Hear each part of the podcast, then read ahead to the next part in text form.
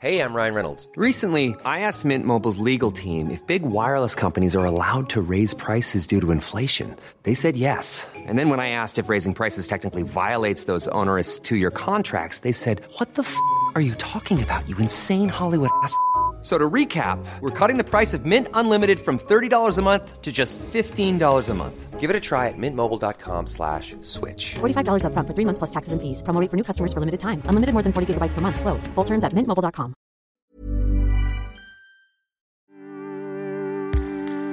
Quand on vient pour faire Erasmus, il faut s'accrocher. Hein. Tu vas pas beaucoup dormir, tu vas voir. Ils disent souvent que cette année a changé leur vie. Ah, tu vas voir, c'est une vie de fou furieux. Partir à l'étranger pour se libérer, pour quitter sa routine, pour se mettre en difficulté. T'as entendu parler des baristas des copas ? Est-ce qu'on apprend vraiment plus sur soi, sur les autres, sur le monde en Erasmus ? And do you have a prise for the portable ? I, I'm sorry ? Un adaptateur, you know ? Attenzione, allontanarsi dalla linea gialla. Ok, bienvenue chez les psychopathes. Après, bien après, quand on est revenu à Paris, toute galère est devenue une aventure extraordinaire. Il y a toujours ce truc idiot où les jours les pires d'un voyage, les expériences les plus ratées sont celles qu'on raconte le plus après aux autres. Je m'appelle Romain, j'ai vingt-six ans. Je me suis retrouvé à la fac et c'était pas mon premier choix après A P B. Et je me suis dit, euh, bon, j'en ai bien profité, je faisais des activités à côté et tout, euh, voilà, je voyais des potes. Mais je voulais aussi, et là, pour moi, l'avantage de la fac, c'est de pouvoir partir en Erasmus. Et en fait, j'ai vu que j'avais des amis qui partaient en Erasmus. Et en fait, au deuxième semestre, je me suis décidé. Je me suis décidé à partir bah, pour un semestre en Allemagne. J'allais à Düsseldorf. Alors en fait, euh, bien que j'aime beaucoup l'allemand, ouais, c'était surtout parce que j'avais envie d'aller là-bas. Je me voyais euh, dans un parc avec mes potes à faire un barbecue.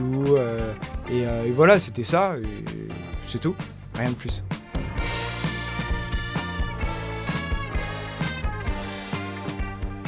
J'ai pas commencé tout de suite.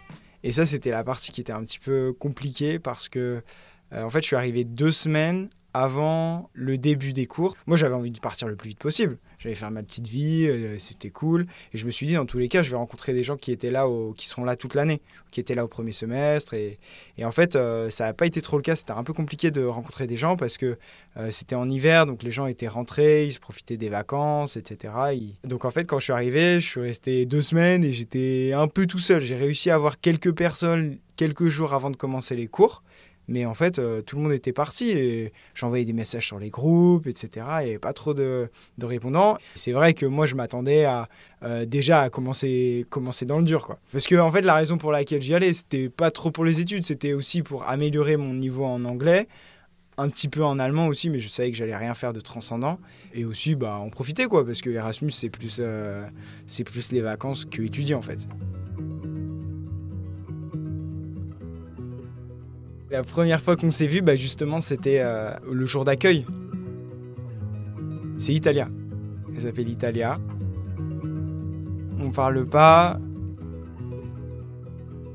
Ça me fait sourire parce que, comme un peu toutes les, les rencontres qui, qui pèsent dans une vie, c'est la première fois, ça se, ça se passe pas toujours très bien. En fait, moi, euh, j'avais passé deux semaines. Euh, où j'avais pas vu grand monde, je m'étais beaucoup ouvert pour rencontrer des gens, mais bon, j'étais pas hyper satisfait parce que c'était, voilà, pas forcément du même âge ou des trucs comme ça. Il se trouvait qu'elle était dans un groupe avec deux Français, avec qui j'avais pu échanger quelques messages avant, je savais qu'ils y étaient arrivés. Et en fait, je vais directement voir ces Français que j'avais réussi à identifier avec les photos et tout sur Facebook, tu vois, facilement sur le, sur le profil. Et, euh, et en fait, moi, je suis arrivé direct. Et voilà, j'étais trop content de les voir. Sauf qu'il y avait deux Mexicaines, donc dans ce groupe. En fait, moi, j'arrive et je dis « Ah, salut !» et tout. Et je parle en français. Et, euh, parce que j'en pouvais plus, en fait. J'étais en Allemagne. Euh, je parlais un petit peu anglais. J'essayais de me débrouiller. Et donc, je parle direct en français. Je coupe la conversation. J'arrive, limite, je m'interpose, quoi. Et en fait, euh, bah, les deux Mexicaines, euh, m'ont pas vu d'un bonnet, quoi. Et euh, donc, elle m'a détesté. Bon, après, ça a été mieux, mais... Euh... Après, on a, on a échangé un peu la journée d'accueil. Je dis journée d'accueil, mais je crois que ça a duré sur euh, un à trois jours. Et il y a eu euh, un cours, je crois que c'était différences culturelles. Et, euh, et en fait, j'étais assis à côté, j'ai parlé euh, vite fait. Euh, et je voyais qu'elle me, euh, elle me regardait pas très bien, elle me jetait pas très bien. En fait, après, ça s'est fait petit à petit, dans le sens où on s'est, on s'est retrouvés à un pique-nique une semaine après. Il se trouvait qu'on a, on a parlé un peu, même elle m'embêtait un peu, elle s'amusait à prendre ma, ma casquette. En fait, on est devenus potes et on était, on était trois, il y avait deux Mexicaines et moi, on s'entendait bien. Non, moi j'avoue qu'une fois, je crois qu'on se retrouvait avec d'autres et je la trouvais assez jolie. Mais non, rien de plus, juste je la trouvais jolie, je me disais, ah quand même, elle, elle est mignonne et tout, elle est jolie, et euh, voilà. Après, ça s'est fait petit à petit, mais ça s'est fait en fait plus, plutôt à la fin que, qu'au début. Pour moi, l'Erasmus, ça a clairement, euh, déjà ça ouvre nécessairement sur les autres, parce que si tu t'ouvres pas vers les autres, en fait tu restes tout seul. Tu dois t'ouvrir sur les gens et sur le monde, sinon, en fait, ça n'a pas d'intérêt. Moi, je me souviens, à Italia, il y a des gens qui lui avaient demandé euh, s'il y avait du Wi-Fi au Mexique. Cet exemple, juste pour dire qu'en fait, il y a des gens qui ont des réflexions qui se naissent. Ça, ça s'est fait, et en fait, on a été un peu ensemble pendant la, la fin de l'Erasmus, mais c'est vrai que je crois que c'est arrivé en, en juin, euh, et en fait, nous, c'était terminé début juillet. Début juillet ou fin juillet, j'ai dû partir maximum, au plus tard. Moi, en fait, après, je partais en, en volontariat à Madagascar pendant un an. Donc, euh, en fait, j'étais pas du tout, euh, j'étais pas du tout, enfin, branché sur euh, continuer quelque chose ou, ou quoi. Donc, c'était, il allait, il allait rien se passer. C'était tout. De toute façon, elle était au Mexique. Euh, pour moi, c'était, c'était terminé. Ça allait une fin. Bah, quand on s'est, quand on s'est séparés, quand je suis parti, eh ben, ouais, j'étais, j'étais triste. Bah, on passe à autre chose, enfin peut-être euh, je la reverrai parce qu'on on s'entendait bien, mais pour moi, enfin c'était, c'était pas faisable. J'avais déjà eu plus ou moins des petites relations à distance et euh, c'est, enfin, pour moi, c'est, c'est pas fait pour moi. Elle était de l'autre côté de l'Atlantique, quoi. Enfin, c'est, c'est impossible, c'est, pour moi, c'est impossible. Après, euh, Benzema, il l'a fait avec Rihanna, il prenait son jet privé, il faisait des allers-retours dans le week-end, mais, euh, mais, mais voilà, enfin, c'est, c'est très compliqué quand même. En fait, euh, moi, je, je suis parti dans mon volontariat, je ne voulais pas utiliser mon téléphone. Je voulais être déconnecté, je voulais être avec les gens, je voulais servir les gens, je voulais... Et en fait, on n'avait pas trop de... On n'avait pas trop de contacts quand je suis parti en volontariat. Après, il est vrai qu'entre le moment où mon Erasmus s'est terminé et où je suis parti en volontariat, on est quand même pas mal resté en contact. Même, j'ai failli aller au Mexique. Euh, mes parents m'en ont dissuadé parce qu'ils me disaient eh, quand même euh, c'est pas très raisonnable, imagine euh, tu tombes malade ou un truc comme ça. Et voilà, donc après on était, ouais, on était en contact euh, quasiment tous les jours, on discutait pas mal, euh, et cetera. Et après je suis parti, donc euh, je crois que le premier mois j'ai pas donné de nouvelles pendant un mois, un truc comme ça.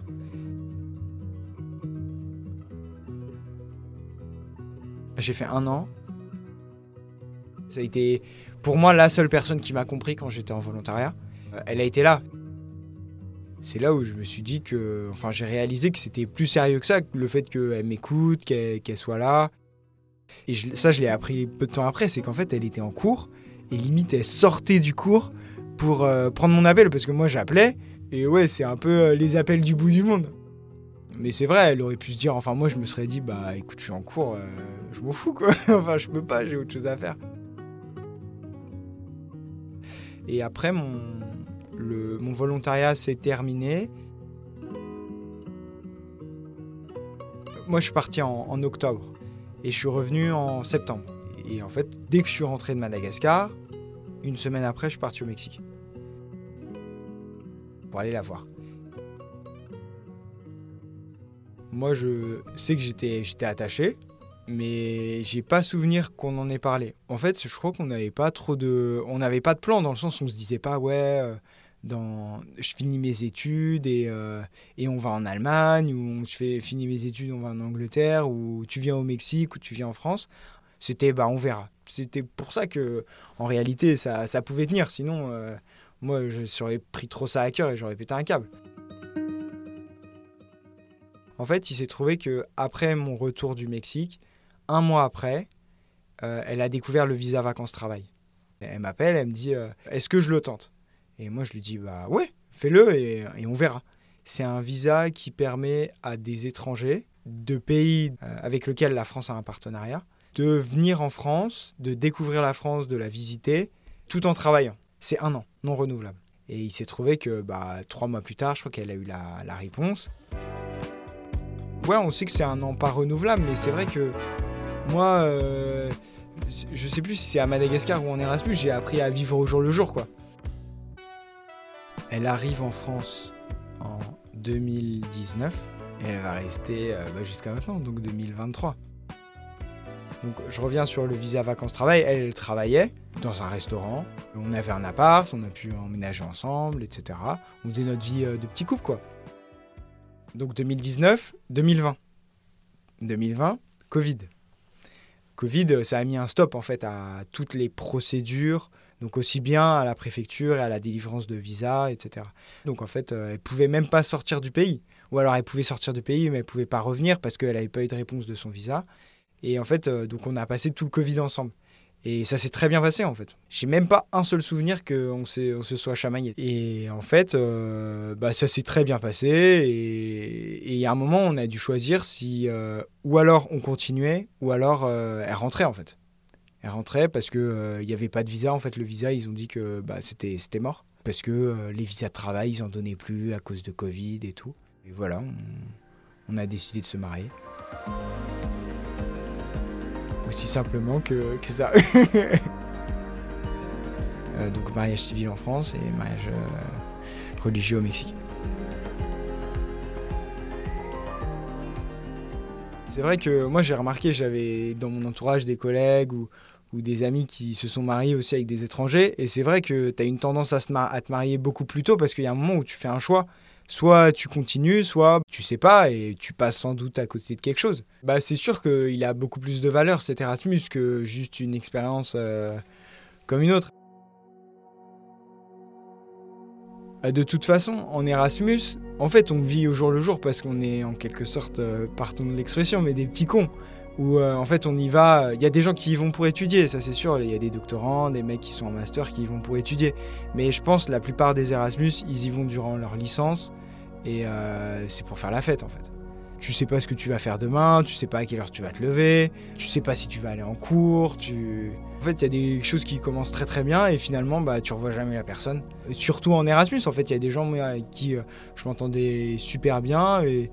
Bah, on a gardé un peu contact et au final bah, tu te vois plus ou tu te donnes plus de nouvelles parce que en fait tu sais pas quand est-ce que tu vas les voir, parce qu'un tel il est en Turquie, parce qu'un tel euh, il est en Espagne, parce que l'autre euh, je sais pas il est à l'autre bout de la France, les autres ils sont en couple et ils sont partis en Chine, donc euh, voilà tu, tu, tu sais pas quoi, faut se laisser porter. Ouais,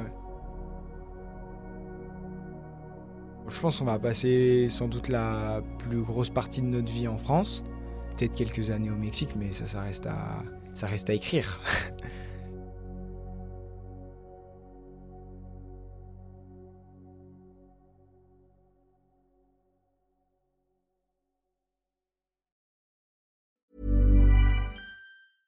Imagine the softest sheets you've ever felt. Now imagine them getting even softer over time. That's what you'll feel with Bowl and Branch's organic cotton sheets. In a recent customer survey, ninety-six percent replied that Bowl and Branch sheets get softer with every wash. Start getting your best night's sleep in these sheets that get softer and softer for years to come. Try their sheets with a thirty-night guarantee. Plus, get fifteen percent off your first order at bowl and branch dot com. Code BUTTERY. Exclusions apply. See site for details. On ne va pas se quitter comme ça. Vous avez aimé cet épisode ? Sportif, généraliste, sexo ou scientifique, varié mais toujours bien informé. Découvrez les autres podcasts de la rédaction vingt minutes sur votre application d'écoute préférée ou directement sur podcast au pluriel point vingt minutes point f r. Et merci de nous avoir écoutés.